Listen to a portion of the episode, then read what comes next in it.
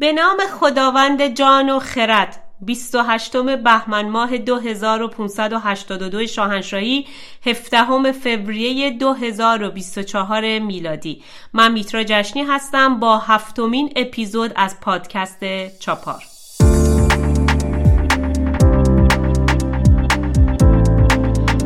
سیل زندانیان چینی برای انبوه سازی مسکن روانه ایران شده. رقم واقعی تورم در ایران 60 درصد هستش و اما برای social media ی فارسی خبر مرگ ناوالنی اپوزیسیون پوتین از همه اینا داغتره. دیروز خبر مرگ ناوالنی که مورد پشتیبانی بالای جامعه globalist ی بوده در زندانی نزدیک به قطب شمال اعلام شد. آنها که کهن شدند و اینها که نوند هر کس به مراد خویش یک تک بدوند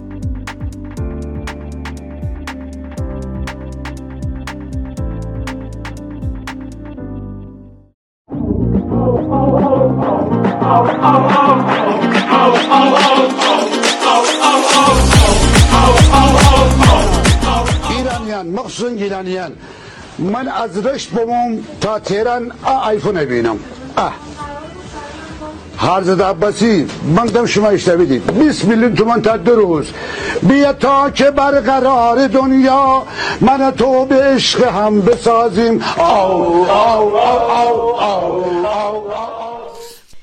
شرکت کوروش پردازان آیسا با نام تجاری کوروش کمپانی. مدیر این شرکت که در حوزه بازرگانی تلفن همراه فعالیت داشت و ادعا می‌کرد آیفون 45 میلیون تومانی رو می‌تونه 20 میلیون تومن دست مشتری بده به روش پانزی یا همون کلاه تغییر و بردار رو سر نقیبزار خودمون با رقم 2000 میلیارد تومان یعنی 36 میلیون دلار از ایران گریخت. 26 بهمن کروز کمپانی جمع کرده. کلا برداری چیزی حدود 600 هزار میلیارد.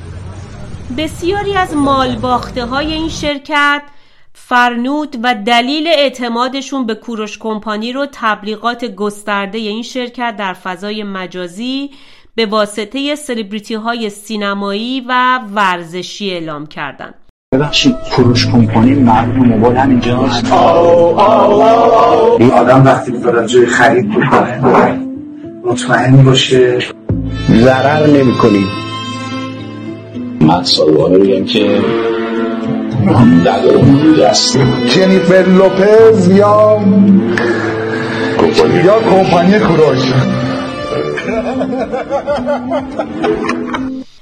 جالب اینجاست در میان لیست فهرست شده سلبریتی هایی که تبلیغات این کمپانی رو انجام دادن چهره های ناماشنایی که معمولا در کمپین های تبلیغاتی نظام و طرفداری از خامنه ای هم همیشه پیشتاز هستند رو مثل محسن افشانی و علی رضا بیرانبند می‌تونیم ما ببینیم. اما دیگه از اسامی که در این تبلیغات شرکت داشتن چهره های ورزشی و هنری مثل محمد حسین کنعانی زادگان، مرتزا پورعلی گنجی، آرش رضاوند، حسن ریوندی، فاطمه گودرزی، احمد ایران دوست، هادی چوپان، الهام حمیدی، الهام پابنژاد، مریم مؤمن، هادی سایی، یوسف تیموری، محسن ابراهیمزاده، اکبر عبدی، نیوشا زیغمی، منوچهر هادی، الهه منصوریان، شهبانو منصوریان، سهیلا منصوریان، یوسف سیادی، رضا شفیعی جمع، سید جواد هاشمی، شاهین سمتپور، صادق بوغی. امیرعلی اکبری بهرنگ علوی متین ستوده دنیا جهانبخش معین فرجی نیلوفر بهبودی محمد معماریان ماعده علیزاده و چندی دیگر هم حضور دارند امیر حسین شریفیان نام مالک این شرکت بوده که متواری شده و ایران رو به مقصد نامعلومی ترک کرده. جالب اینه که ویدیوهایی از این فرد در فضای مجازی منتشر شده که برخی از کاربرها اون رو منصوب به ترکیه و برخی هم مربوط به اقامت فعلیش در دوبی می‌دونن محکم وایسی و بگی اول خدا و محکم و با قدرت به هدفت فکر کنی. متاسفانه تو ایران هر کی که توی سنفش بزرگ میشه همه هم سنفیاش جمع میشن که بزننش زمین. ولی ما محکم تر از این.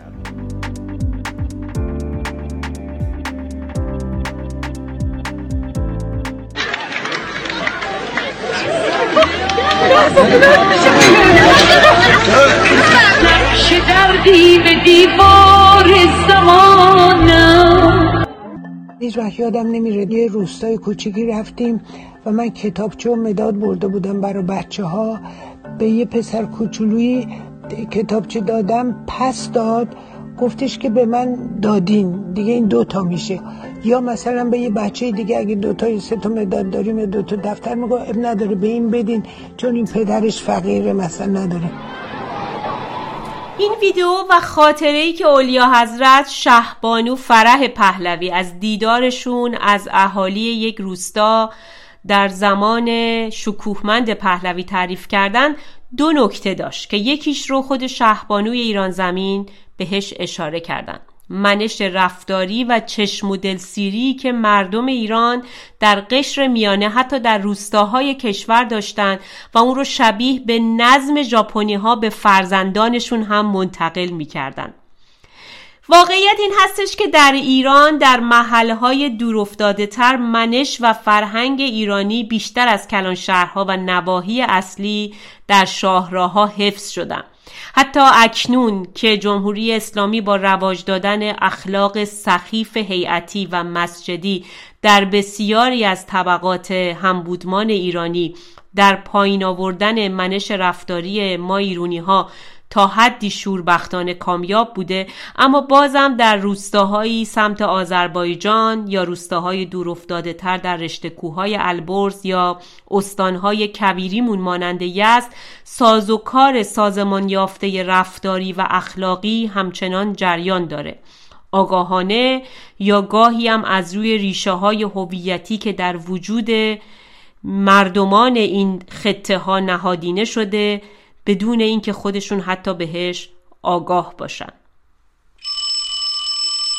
اما نکته دوم که برای من خیلی جذاب و شیرین و یادآور خاطرات خوش بسری در دوران کودکی بود علنگوهای دست این زنان روستایی بود دستای زنانه ساده و هنابسته که از مچ تا یک وجب در آفتاب میدرخشیدند و به قول ما برق برقان می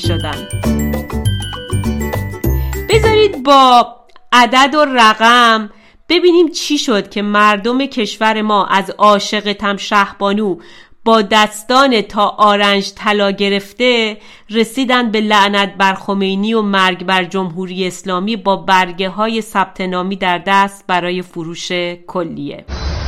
گفت صابخونمون بیرونمون کرده. حداقل پول پیش یه خونه در میاد. دقیقا داره چه اتفاقی میفته که طرف کلیهش رو میپوشه سلامتیش رو به خطر میندازه که سرپناه داشته باشه.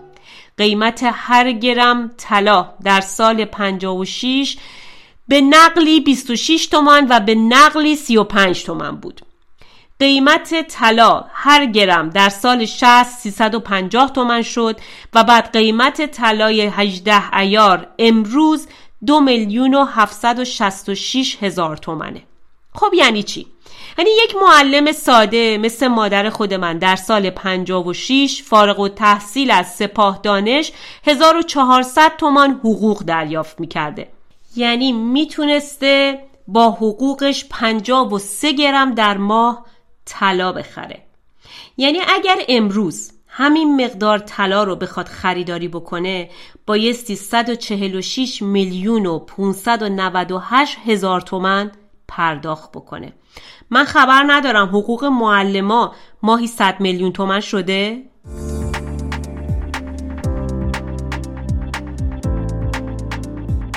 در مورد الکساندر ناوالنی که خبر مرگش در زندانی در مدار شمالگان یا همون قطب شمال دیروز اعلام شد.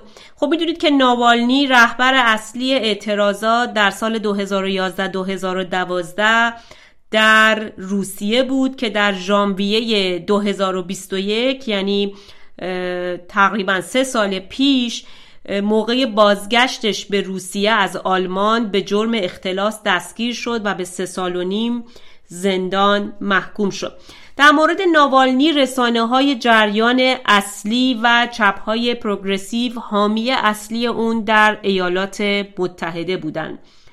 برت استیونز ستون نویس روزنامه نیویورک تایمز در این روزنامه در ژانویه 2021 با مقایسه ناوالنی با علیرضا علی نژاد برادر خانوم معصومه علی نژاد آزادی رهبران اپوزیسیون جمهوری اسلامی رو پیش شرط مذاکرات هسته‌ای خونده بود.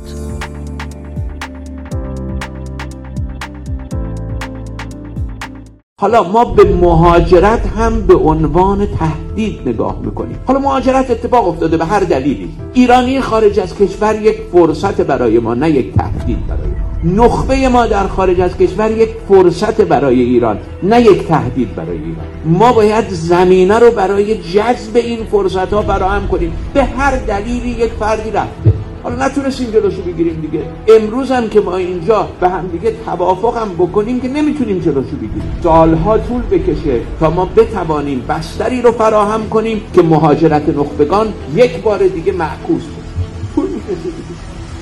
می‌توانیم. این نگرش رو عوض بکنیم که کسی که رفت مهاجر شد دشمن ما نیست. کسی که رفت خارج نشست دشمن ما نیست. این فرد همونقدر که من ایران دوست دارم اونم ایران دوست داره. همونقدر که من نگران آینده ایرانم اونم نگران آینده ایرانه. همونقدر که من نگران اسم خلیج فارسم اونم نگران اسم خلیج فارسه همونقدر که من از تحریم بدم میاد اونم از تحریم بدش میاد. چون مادر و پدر و خاله و عمش رو تحت تاثیر قرار میده. چهار نفر که اونجا دکان باز کردن و دارن استفاده می‌کنن برای منافع شخصیشون اونها ما رو اشتباه نیندازه که تمام جامعه ایرانی خارج از کشورونه جامعه ایرانی خارج از کشور وطن پرسته ارق ملی داره. آبادانی کشورش رو این هم آوای غیر دلنشین آقای وسوق و دوله زمانه جواد و دوله ظریف گوبلز جمهوری اسلامی است که به گوش شما رسید. اظهارات ظریف رو از چندین منظر واقعا میشه بهش نگریست. اول موج سواریش هست بر موج ملیگرایی.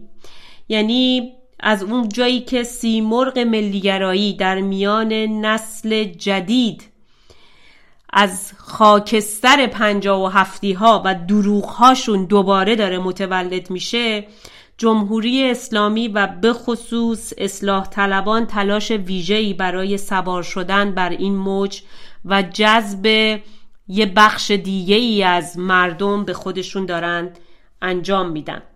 جدا از این این تکرار کردن سناریو پلیس خوب و پلیس بد هست که همیشه جواد ظریف ازش بهره جسته. هم جواد ظریف و هم سایر اصلاح طلب ها از این طرف یک پیامی رو سعی می‌کنن به تینگ تنگ های غربی و غربی ها بدن که جبهه هم می‌تونه جمهوری اسلامی رو نمایندگی بکنه که جذب نخبگان رو انجام بده و سرمایه های مادی و معنوی رو در دستور کار خودش برای سازندگی و همینطور برای مذاکرات صلح دوستانه با دنیا انجام بده.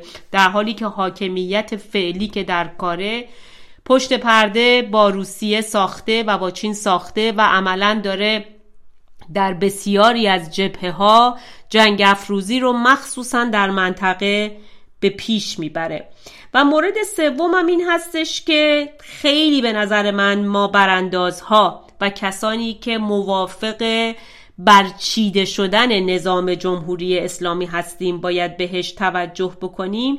این هستش که قشر خاکستری که در بسیاری از موارد مشکل ما از همون ابتدای سالهای آغاز فتنه 57 بوده یعنی همون سال 56 قشری که معمولا منفعل هست و بر موج شلوغی ها سوار میشه داره تلاش می‌کنه ظریف که اون قشر رو به نفع جریانی که می‌خواد نمایندگی بکنه به سمت خودش بیاره. جواد ظریف در صورت ورودش به انتخابات ریاست جمهوری داره تلاش می‌کنه که جریان اصلی نخبگان رو که در خارج از کشور نایاک داره اونها رو نمایندگی می‌کنه و در داخل خود کشور هم همین قشر دانشگاهی هستند که معمولا در بزنگاه های تاریخی کنال اصلاح طلبا میستند با همراهی و همکاری قشر خاکستری و گوش به فرمان این بخش نخبگان به سمت صندوق های رای بیاره من امیدوار هستم از صمیم قلب که خون نیکا شاکرمی ها حمید رضا روحی ها و هزاران هزار آزاد رزمی که برای ایران بردار شدن. انقدر اسامی اینها زیاده که وقتی که می‌خوای شروع بکنی به نام بردن یکی دوتا نیستن. اما امیدوارم که خون اینها پامال نشه و مردم ایران اگر حداقل دست کم نمی‌خوان یا نمی‌تونن یا واقعا در توانشون نیست که در کنار این آزاد رزم ها در هنگام خیزش های خیابانی به خیابان بیان اما پشت اینها رو با رفتن به کنار صندوق های رای خالی نکنند و خون جوانانی رو که برای آزادی میهن و آزادی فرزندان خود اونها و نسل های بعد از اونها بر روی زمین ریخته شد پامال نکنند.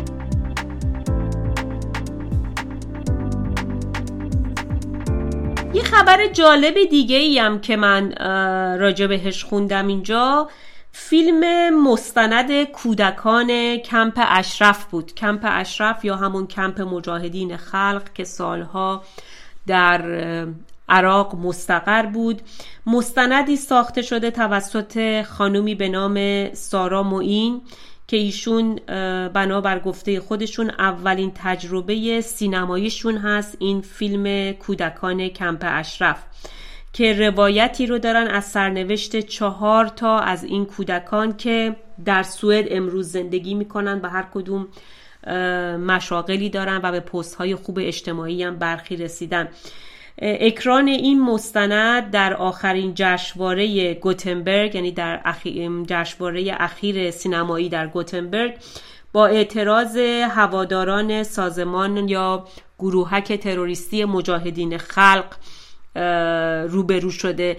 تا جایی که من از صحبتها و مصاحبه خود خانوم معین با کیهان لندن شنیدم اینا حتی قبل از اینکه فیلم به بخش پخش جشنواره برسه. یعنی قبل از اینکه اصلا فیلم بخواد پخش بشه اینها نامه هایی رو زده بودند به مدیران و برگزار کنندگان اون جشنواره و خواهش کرده بودند که این فیلم و مستند پخش نشه در این جشنواره و پس از اون هم مرتب در روزهایی که جشنواره در حال برگزاری بوده اینها گروههایی رو میفرستادن مقابل محل برگزاری جشنواره برای اینکه اینها برند و سر و صدا را بیاندازند و اعتراض کنند از سوی دیگه حتی در نامه هایی که به مدیران برگزاری این جشنواره زده بودن اعلام کرده بودند که این فیلم از طرف جمهوری اسلامی ساپورت شده و این هم یکی از شگردهای مجاهدین هست که وقتی به جنایت های خودشون اشاره میشه بلا فاصله نقش مظلوم رو بازی می‌کنن و میگن که این کسانی که به جنایت های ما دارن اشاره می‌کنن بخشی از جمهوری اسلامی هستن. این کار رو در شبکه های اجتماعی هم به کار می‌برند واقعیت این هستش که مجاهدین خلق یک گروهک بسیار منفور و ورشکسته ای هست در میان ما ایرانیان. یعنی ما ایرانیایی که نسل جدید هستیم اینها رو به هیچ عنوان قبول نداریم هیچ کاری به کارشون نداریم. اینها روش هایی که به کار می‌برن حتی برای جذب نیروهاشون بسیار غیر انسانی هستش. زمانی که من پروژه های یک سازمان هنری رو برای پناهجویان در کشور هلند اداره می کردم یک بار شاهد این بودم که اینها از عدم پاسخ گرفتن برخی از پناهجویان مخصوصا پناهجویانی که سطح سواد پایینتری داشتن و از آگاهی و دانش کمتری نسبت به موقعیت خودشون برخوردار بودن اینها رو تلاش می‌کردن که به بهانه دادن جا و اقامت اروپا جذب کنن و اینها رو ببرن به مقر و کمپ فعلیشون آلبانی که چند وقت پیش هم خبر حمله پلیس آلبانی پلیس امنیت آلبانی به این کمپ از طریق شبکه های خبری پخش شد.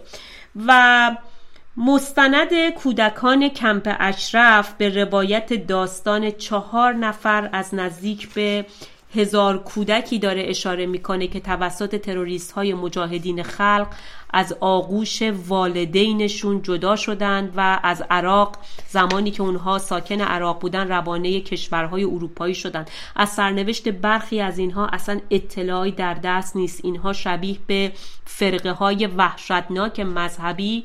این بچه ها رو از خانوادهشون جدا می‌کردن و اونها رو روانه جاها و مکانهایی می‌کردن که از دید خانواده اونها نامعلوم بود. به برخی از خانواده های مجاهدین میسپردن که اینها رو به صورت فرقه‌ای و ایدئولوژیک تربیت بکنند. بسیاری از این کودکان امروز خودشون صاحب زندگی مستقل و همسر و فرزند هستند و با وجود تلاش های مداومشون حتی پس از انتقال کمپ اشرف از عراق به آلبانی هنوز برخی نتونستن که با خانواده های خودشون که در این کمپ ها هنوز هستن ملاقات داشته باشند نباید برای جنگیدن با شر جمهوری اسلامی ما از شر دیگهی حمایت بکنیم. این اشتباهی بود که کسانی در سال 57 این رو انجام دادن. یعنی ما نمی‌تونیم بگیم که تمام اون کسایی که اومدن و سال 57 به این جرگه انقلابیون پیوستن خمینی دوست بودن یا نمی‌دونم اینها اسلامگرا بودن یا اصلا می‌خواستن که این مملکت رو نابود بکنن. خیلی از اونها ممکنه به خاطر خامی و به خاطر اینکه حالا به قول خودمون خوشی زیر دلشون زده بود یا شستشوی مغزی شده بودن در این گروهک های چپ و مارکسیستی و یا حتی بعد از جریان کودتای مصدق در 28 مرداد به این انقلابیون پیوسته بودن. اما بسیاری از اینها امید داشتند که حالا مثلا با کمک این انقلابیون افراطی و اسلامگرایان شاه رو سرنگون می‌کنن و بعد اون چیزی رو که خودشون فکر می‌کنن مدینه فاضل است جایگزین می‌کنن. در حالی که خب دیدیم سرنوشت این اتحاد به کجا رسید. ما باید بسیار حواسمون رو جمع بکنیم و اشتباهات تاریخی رو دوباره تکرار نکنیم.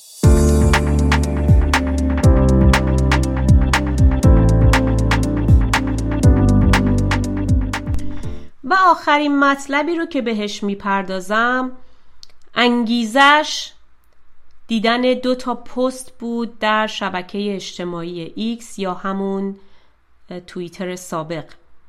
یکیش رو یک کاربری به نام پلدارک زده بود و نوشته بود که یک عکس یک خانم و آقایی رو که در آغوش هم هستن منتشر کرده بود و به عنوان کپشن نوشته بود که اینجا فرودگاه وین اتریش هست.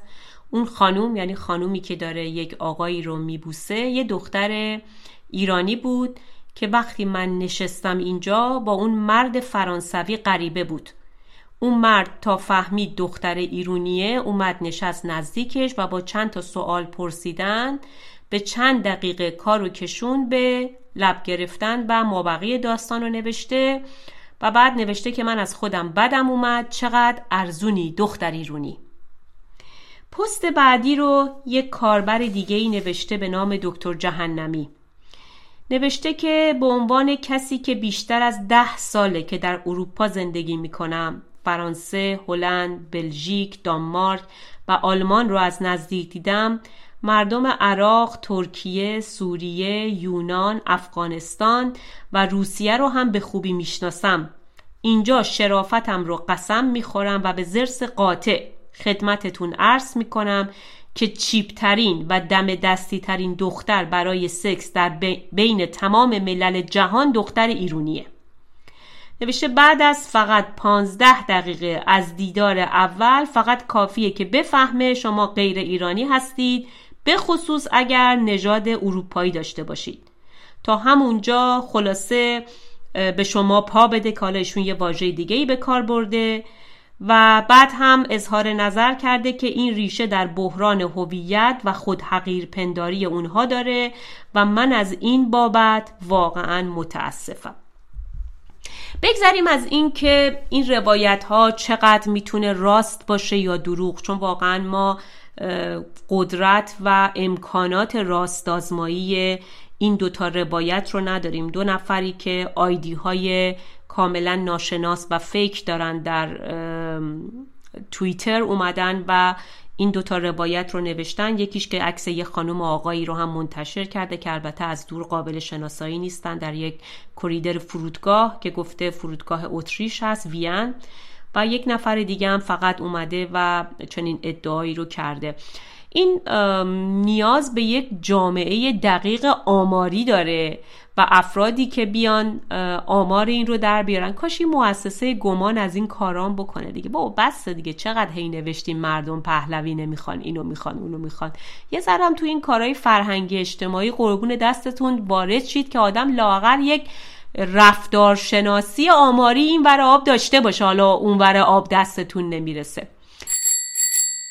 اما از این جنبه تنز قضیه که بگذریم دو تا موزل به نظر من که الان جامعه ایران بهش دوچار شده. مخصوصا در خارج از کشور. یعنی من می‌دونم که در داخل ایران اینقدری که مشکلات هست و مسائل مختلف هست کمتر شاید جوانان ایرانی به این چیزها بپردازن. مگر اینکه در یک قشر خیلی الیت و خیلی کوچک و اقلیتی. اما در خارج از ایران این مسائل بیشتر بابه. مخصوصا بین جوانهایی بین 18 19 سال تا مثلا 35 6 سال از این صحبت ها و بحث ها شما زیاد می‌بینید. برعکسش هم هست. یعنی به همین شدت من می‌تونم برای شما مثلا پست هایی رو بیارم که خانوم ها نظرات اینچنینی درباره آقایون ایرانی دارم. مثلا دیروز من یه پستی رو دیدم و الان ثبتش نکردم و ازش یادداشت بر نداشتم که بخوام دقیق بهش بپردازم یا نام کاربر رو مثل اینها به شما بگم. اما در این یه دونه پستم یه چند تا عکس انداخته بود از نوع تبریک گفتن ولنتاین و خواستگاری کردن پسرهای اروپایی از دختران ایرانی و بعد یه سری صحبت در همین مایه ها درباره آقایون ایرانی نوشته بود. این جور مرد ستیزی و زن ستیزی کردن که حالا شیوه سیستماتیک تر و با کلاسترش رو ما در برنامه زیر زربین خانم نیوشا سارمی دیدیم و یا مثلا در پست هایی که امثال فرانک امیدی دارن این رو منتشر می‌کنن و حالا سطح پایینترش رو میشه در بین همین کاربرهای شبکه های اجتماعی مخصوصا مثل ایکس یا اینستاگرام دید. به نوعی داره نشون میده که جامعه ما با ورود به عصر جدید ارتباطات و همچنین دسترسی به شبکه های اجتماعی و منابعی که در خارج از ایران وجود داره داره وارد یک مرحله گسست دوباره میشه. یعنی ما یک گسست فرهنگی داشتیم که 1400 سال عمق داره و یک گسستی داشتیم که با در دهه 20 شمسی خورشیدی با ورود گروه های چپ و مطالب چپگرایانه مطالب آکادمیک چپگرایانه در بخش الیت جامعه ما به وجود اومد و الان در یک سطح و لول دیگه ای در جامعه یعنی لول جوانتر که ممکنه خیلی هم عمیق مسائل رو بررسی نکنن. یعنی منابعشون همین منابعی هستش که در سوشیال مدیا و در شبکه های اجتماعی به راحتی در دسترسه. و شاید دسترسی به کتاب ها یا منابع عمیقتر ندارن. البته نمی‌خوام بگم همشون اینطوری هستن ها. برخی یعنی کسانی که در مقابل اینطور واکاوی های سطحی عکس عمل های اگزاجره و بیش از حد نشون میدن که وقتی هم به این پستا مراجعه می‌کنید می‌بینید یهو یک مرتبه مثلا طرف این پستش یک میلیون بار دیده شده یا مثلا 500 هزار بار این پست ویو خورده یا نزدیک به دو سه هزار تا کامنت گرفته. یعنی داره نشون میده که این مسائل برای اینکه شما جلب توجه بکنید در شبکه های اجتماعی خیلی برای ایرانی ها و فارسی زبان ها بابه. این یک بخش یک بخشی از جامعه ما رو داره زیر سوال می‌بره. که در عوض مطالعه کردن درباره فرهنگ و هویت خودشون و مطالعه کردن درباره ایسم که از غرب داره به صورت یک مکتب وارد سرزمین هایی مثل ایران میشه که کاملا با پیشینه متفاوت و اتفاقا با یک قنای فرهنگی مواجه هستند.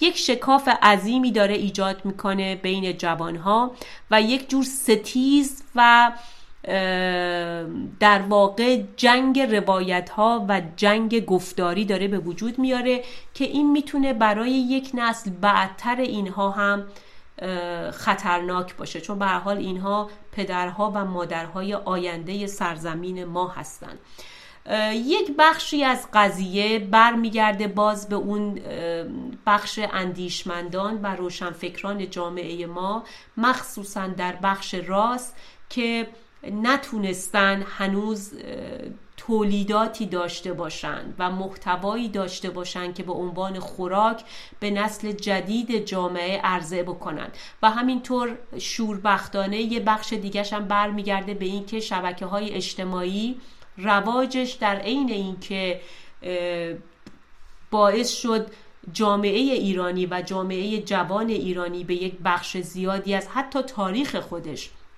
که گم شده بود دسترسی پیدا کنه و همینطور منابع نامحدودتری رو برای دریافت اطلاعات و آگاهی در اختیارش قرار بگیره.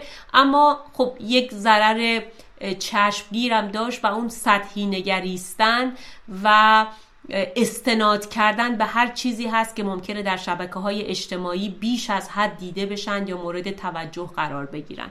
یعنی به اون منابع ارزان و مستندات ارزانی که در دسترس هر کاربری در این شبکه های اجتماعی ممکن هست که قرار بگیره.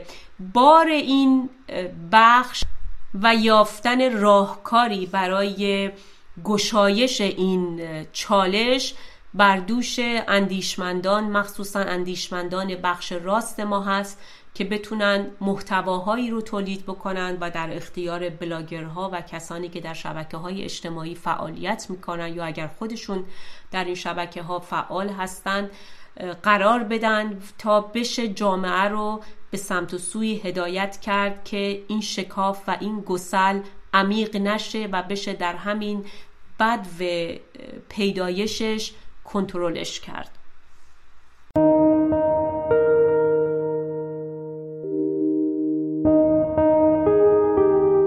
این, این نگاهی رو که من در شبکه های اجتماعی داشتم و تحلیل کوتاهی رو که با شما در میون گذاشتم پیش درآمد یک مطلب عمیقتر تاریخی هست که من دوست دارم راجع به اون هم با شما صحبت بکنم و اینکه چطور جریان های افراطی می‌تونن که فاشیست رو و رادیکالیسم رو به وجود بیارن. برای این مورد و این مطلب که شاید تا حدی جنرالتر و عمیقتر باشه نسبت به اون بحثی که کردم و اون بحث فقط یه پیش درآمد فرهنگی بود من به یک مورد تاریخی روشن اشاره می کنم و پادکستم رو با اون به پایان می‌برم جریان های چپ افراطی در آلمان به ویژه کمونیست ها نقش پیچیده ای در دوران منتهی به روی کار اومدن هیتلر داشتند. این نقش به چند روش و چند جهت قابل بررسی هستش.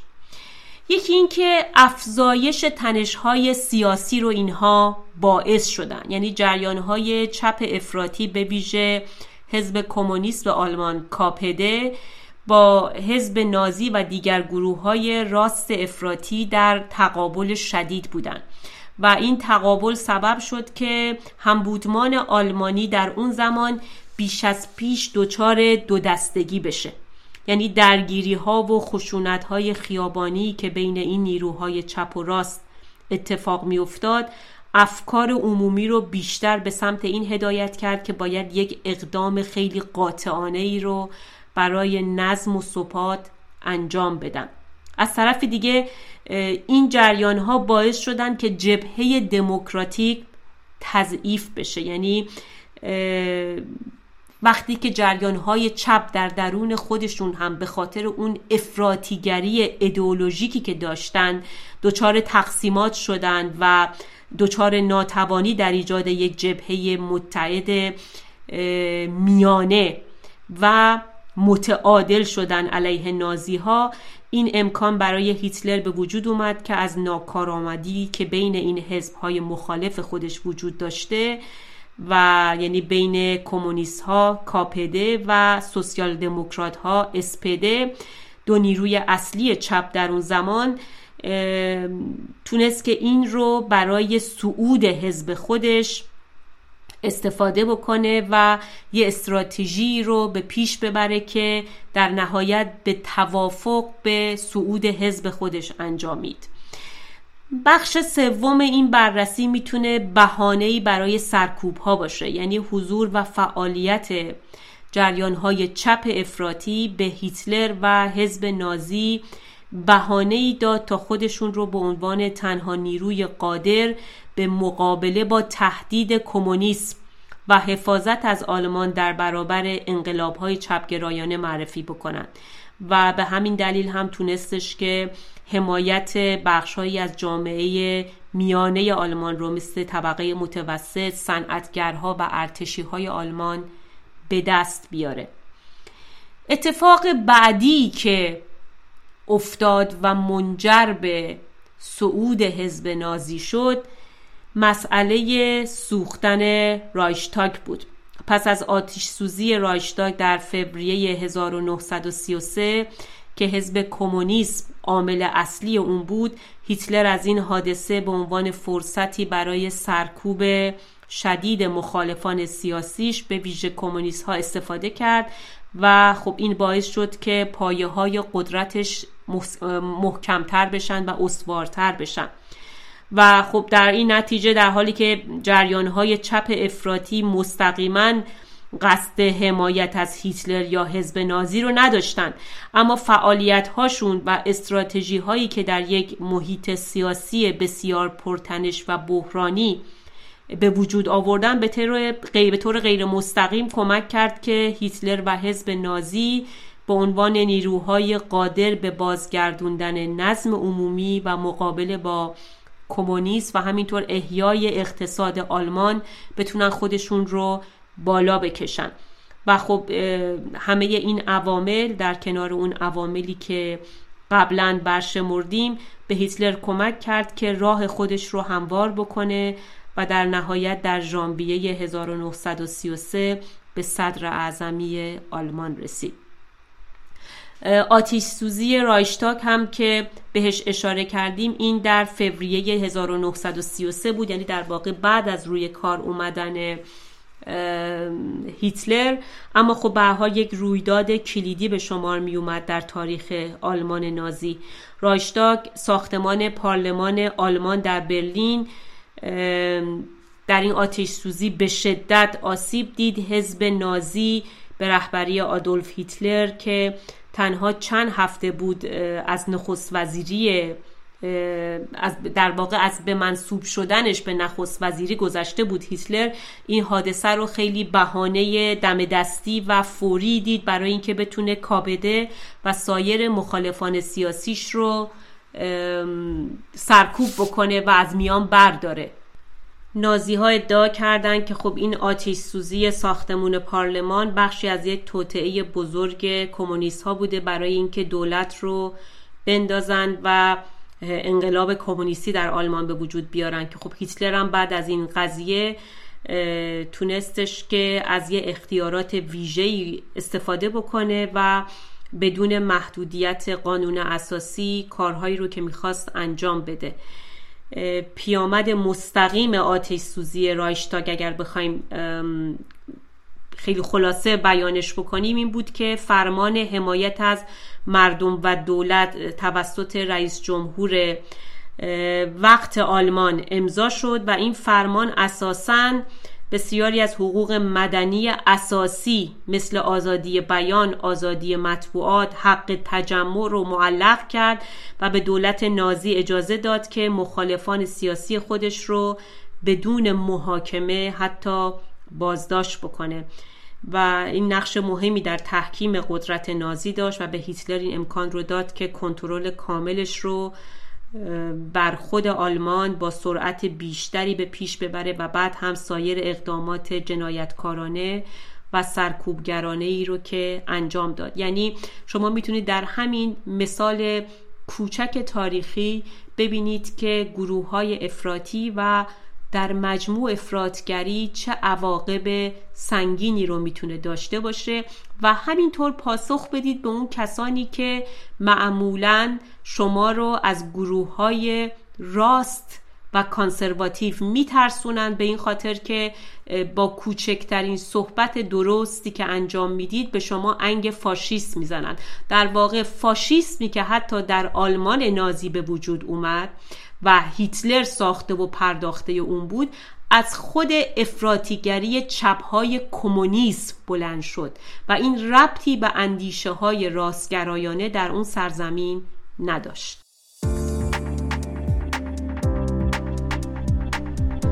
جهان دل نهاده بدین داستان همان بخردان نیز و هم راستان. بدرود.